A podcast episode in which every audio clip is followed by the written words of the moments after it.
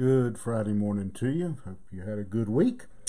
And uh, we're going to do something again I don't like doing, but uh, it's just the way they fell out.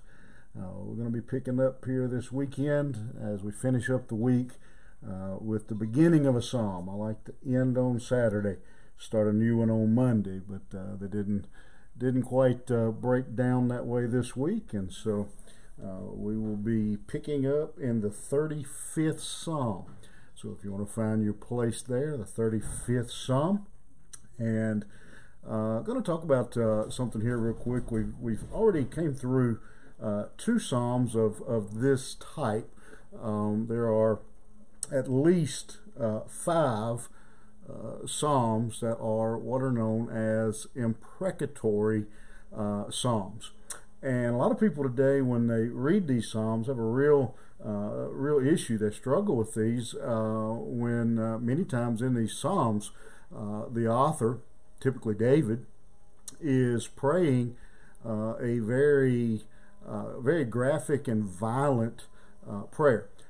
he is praying for the. There will be a very violent, graphic prayer for the destruction of someone, some group of people uh, in the Psalms, and it raises the question: uh, How are uh, how can God's people uh, pray that way uh, in what appears uh, to be against, contrary to the teachings of Christ?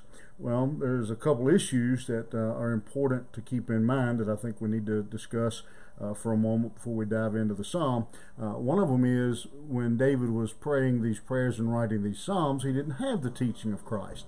Uh, again, you uh, have to remember that uh, it is uh, these are Old Testament. Old Testament text, and then there are several other things that you need to remember about again an imprecatory psalm. one of them is is that um, while, yeah, you cannot ignore that it is a prayer for the destruction uh, of someone else, it is actually also a prayer for protection. Uh, it is a again uh, kind of a kill or be killed world. Uh, and so by praying for their destruction, uh, ordinarily when David is, you know, David isn't just randomly picking out people uh, and praying for their destruction uh, praying for their death. Uh, when he prays these prayers, he is praying uh, these prayers against someone uh, who is trying to kill him. Uh, someone who is after uh, after him, and so or trying to overthrow Israel as a whole. Um, and so, uh, e- either way. Uh, second of all, uh, again, remember when anyone um, internally uh, or externally, uh, inside of Israel or outside of Israel, uh, was attacking David, uh, they were all uh, heathen nations. Uh, and so when they attacked Israel or they attacked David, they were attacking God's people, they were attacking God's chosen uh, king, the one that David, again, whether it was uh, Absalom, someone from inside the kingdom, or someone from, uh, or a Philistine from outside the kingdom, if they attacked David, uh, they were attacking uh, God's anointed, uh, chosen king. and so uh, they were going, literally going against God Himself, against the will of God. When they attacked Israel, again, they were heathen nations who worshipped uh, pagan idols. Uh, and so when they attacked Israel, uh, the followers of the true God, they were literally uh, attacking God. Again, you have to remember that there was, to some extent, it's still a little bit that way, but a totally different idea about war uh, in those times. It wasn't just your nation versus my nation, it was your nation and my God versus your nation and your God. Uh, and so this was a battle uh, of gods. Uh, and so it was a, a different, uh, a different mindset Um, and technically, if you look at uh, the Old Testament, uh, you may question in new, light of New Testament, but in the Old Testament, uh, the teaching was that, uh, again, that man didn't take judgment, that he allowed judgment to be uh, handled by God. And so when the psalmist prayed, uh, Lord, you know, he, he's putting the judgment in the hand of, of God uh, and uh, and allowing Him. Uh, I think another thing it does it teaches us that we can be honest with God, uh, that we can tell Him how we feel. And David felt like God should, you know, break their jawbones or, or whatever. Um, that was the way he felt. And so he talked to God uh, from his heart. Uh, and then finally, uh, again, these uh, the, these psalms, these imprecatory type psalms, remind us uh, of the holiness of God uh, and how God hates sin. again, when when these prayers are prayed, they're prayed against the heathen, and so it shows us the seriousness of of sin when we uh, see uh, a, uh, a psalm that uh, prays for destruction uh, on the wicked. And that leads us to this psalm, the 35th psalm. Uh, and this psalm was a prayer when for when your friends turn against you, when your friends are, are, are those who become your enemies. And there's uh, again, nothing much uh, that cuts much deeper uh, than having a, a, family member or a trusted friend, um, as we say, stab you in the back. Uh, and what David has is uh, David has a situation. Again, this is when he was uh, fleeing from Saul. David has a situation where he is.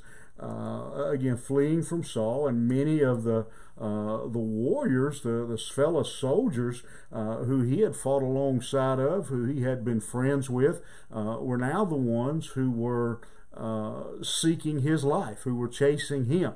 Uh, and so some of his closest friends here have now become his attackers. And so we're going to learn in this psalm what to do how to respond when uh, those we love, our friends, our loved ones, uh, turn uh, against us. And what we learn uh, is what David teaches us is that when uh, when those people who we love the most turn against us, is particularly uh, when we learn that the one friend that we have, that the Bible says sticks closer than a brother, the one that we can count on, is God Himself. and so while under attack, uh, from his uh, from what had been his friends, uh, David only had one place left uh, to turn, the same place that you and I have, uh, and that is uh, to God Himself. And so he begins in verse one. He says, "Plead my cause, O Lord, with them that strive with me; fight against them that fight against me." Uh, and so David here he calls says they strive against him they uh, they fight against him uh, and so uh, he's uh, going to uh, say that he needs the Lord to uh, defend him, uh, to stand uh, in, in his uh, place, to be a, an advocate, like a lawyer, uh, to defend his case, to establish uh, his, his innocence in their case. Plead my case, he says, like a, a lawyer. Saying, prove to them that I am, I am, I am innocent of all the charges that they uh, are making against me. Again, Saul was uh, accusing David of being a traitor and accusing David of trying to uh, overthrow the throne when all David had ever done uh, was actually defend uh, Saul's position on the throne. And so he says to plead against them, and then at the second half he says fight against them. And so he, he is calling on God to uh, to to to step up to the step up for him uh, and to protect him uh, in this situation. And he says in verse two, "Take hold of shield and buckler and stand up for my help. Uh, and so he, he says, um, let's go on and look at verse 3. Uh, he says, Draw out also the spear and stop the way against them that persecute me, saying to my soul, I am thy salvation. And so uh, David paints a picture here uh, of God as warrior, uh, to take the shield, the buckler, the spear, uh, and to be and to step forward, to come up as a as a warrior, as a soldier who fights on uh, on David's behalf. We've talked about this before uh, when he says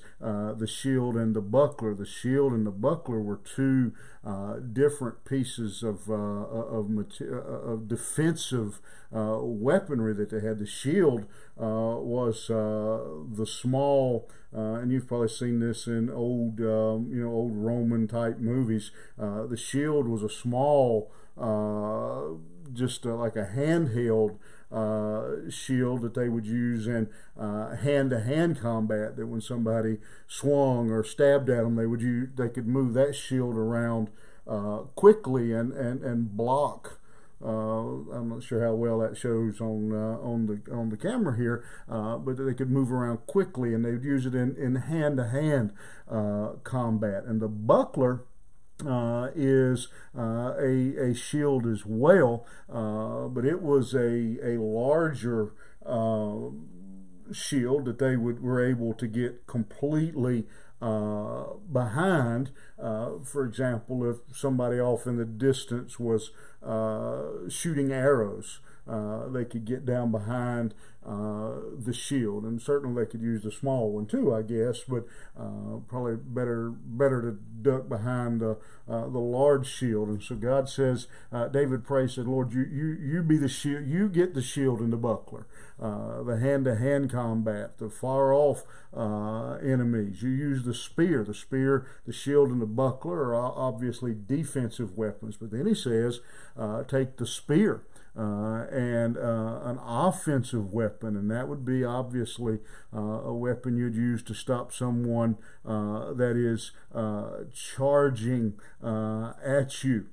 And and then the, the, the phrase that I really want us kind of to focus on today, and it took me a while to get here because I think that all that background is important. but look at David's last words in this section: "Say unto my soul, I am thy salvation."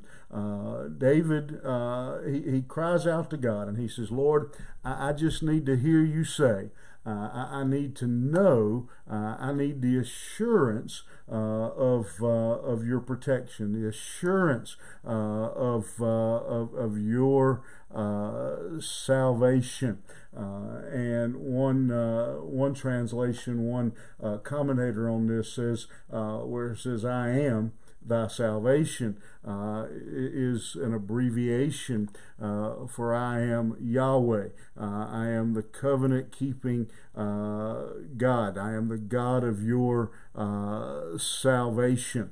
Uh, and so he, you know, what a, a, great statement for us here. David says to him, "Be your, be my attorney, be my warrior, fight for me, and show my innocence." Uh, Lord, what I really need to hear is I really need to hear your voice today uh, telling me uh, that you are on my side and that everything uh, is going to be okay. Uh, I think most of us can identify with these few verses of David, this situation uh, in David's David's life. Uh, all of us go through times when uh, I think if you live long enough, uh, you'll have a time when uh, someone, maybe family or friend, uh, that you never thought uh, would turn their back on you, never thought would leave your side, is the very one who who attacks. And there are times in our life when we the best thing we can do is just step back uh, and sit down and let God uh, fight our battles. When we've been attacked unjustly uh, on several occasions, David had uh, two for certain. Uh, the Bible shows us that David had an opportunity uh, to, to kill Saul. He, he could have killed Saul. Uh, and uh, and solved this problem. But on two different occasions, David uh, he he left Saul alone. He left the judgment up to God. He let God uh, do the battle. And one of the lessons we learn, I think, from this psalm was when we know we're innocent and we know we've done nothing wrong, uh, we can call on the Lord. We can say to the Lord, uh, Lord, I need you uh, to be my attorney. I need you to vindicate me and I need you to fight for me. And Lord, I need to hear your voice and know uh, that you're on my side. Uh, I hope today that uh, whatever you face, whatever battles you go through, God will make himself real to you. His presence will be overwhelming, uh, and uh, you will hear his still voice telling you uh, that he is your salvation. All right, I hope that helps you through today, and we'll see you back here first thing tomorrow morning.